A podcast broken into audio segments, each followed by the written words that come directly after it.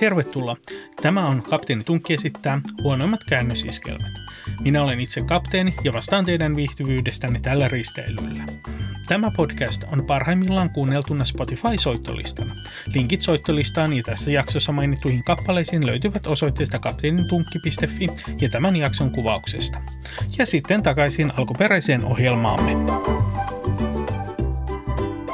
Heti ensi alkuun haluan muistuttaa varustamon puolesta, että meidän ensisijainen tehtävä täällä on matkustajien turvallisuudesta huolehtiminen. Sen vuoksi tässä jaksossa ei soiteta alkuperäistä kappaletta eikä siihen linkitetä muutenkaan.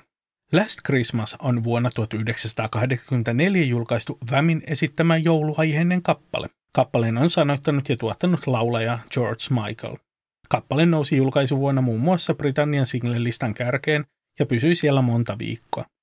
Valitettavasti hyviä joululauluja tehdään harvoin, ja kun sellainen löytyy, soitetaan sitä ihan joka paikassa ihan koko ajan.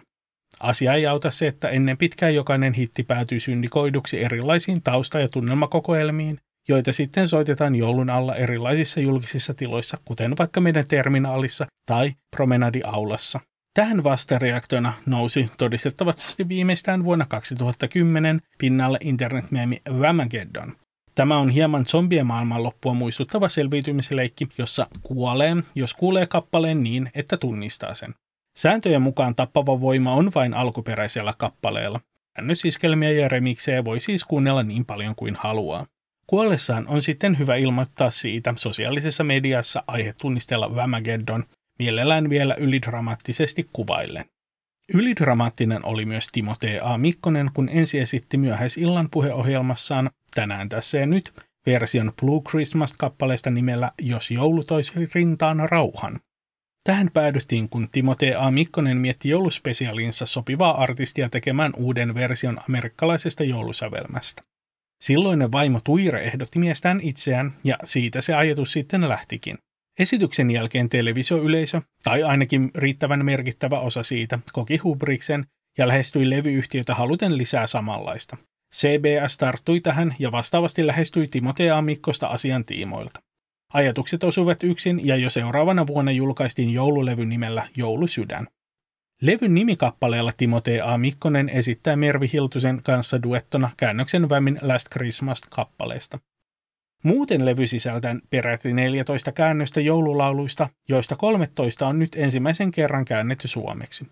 Kyllä, tämä tarkoittaa juuri sitä, että tulemme palaamaan tämän levyn pariin vielä lukuisia kertoja. Joulusydämestä Timo T.A. Mikkonen kertoo albumin kansipaperin sisäsivuilla suunnilleen näin. Se käsittelee menneen joulun ja menetetyn sydämen kaipauksesta, joka antaa mahdollisuuden tulkita miehen ja naisen välisen suhteen ikuista draamaa sukupolvesta ja aikakaudesta toiseen. Hubrista seuraa lähes väistämättömästi nemesis. Niinpä aktiiviset katsojat saivat juuri sen, mitä ansaitsivat. Musiikillisesti tämän mallia syntikkataustat ja lauluesitys paarin karaokesta, mutta onneksi sentään ollaan vielä siellä alkuillan puolella. Ylisanoilla ladatusta kuvauksesta huolimatta on taas pystytty heittämään täysin pois se alkuperäinen ajatus. Whamin sanoma erosta selviytymisestä ja siitä seuraavasta voimaantumisesta on heitetty yhtä lailla pois kuin se sanoituksessa mainittu sydän. Koska tällä kertaa emme linkkaa siihen alkuperäiseen kappaleeseen, haluamme käyttää tämän hetken erittäin hyvään sivuhuomioon. Anssi Sajama on kerännyt Spotifyhin viimeinen joulu-nimisen kokoomasoittolistan, joka sisältää Last Christmas-kappaleen erilaisia käännös- ja väännösversioita. Osa näistä on hyviä, osa huonoja ja osa aivan käsittämättömiä. Linkki soittolistaan löytyy tämän jakson kuvauksesta. Tästä suorituksesta ylpeänä palkitsemme hänet Super Platinum Mega Exclusive -asiakasluokalla sekä ilmaisella risteilyllä B2-luokan hytissä sunnuntain ja torstain välisellä lähdöllä vaivaista 20 € polttoainemaksua vastaan. Olenko sanonut riittävän monta kertaa Timo T.A. Mikkonen tämän jakson aikana?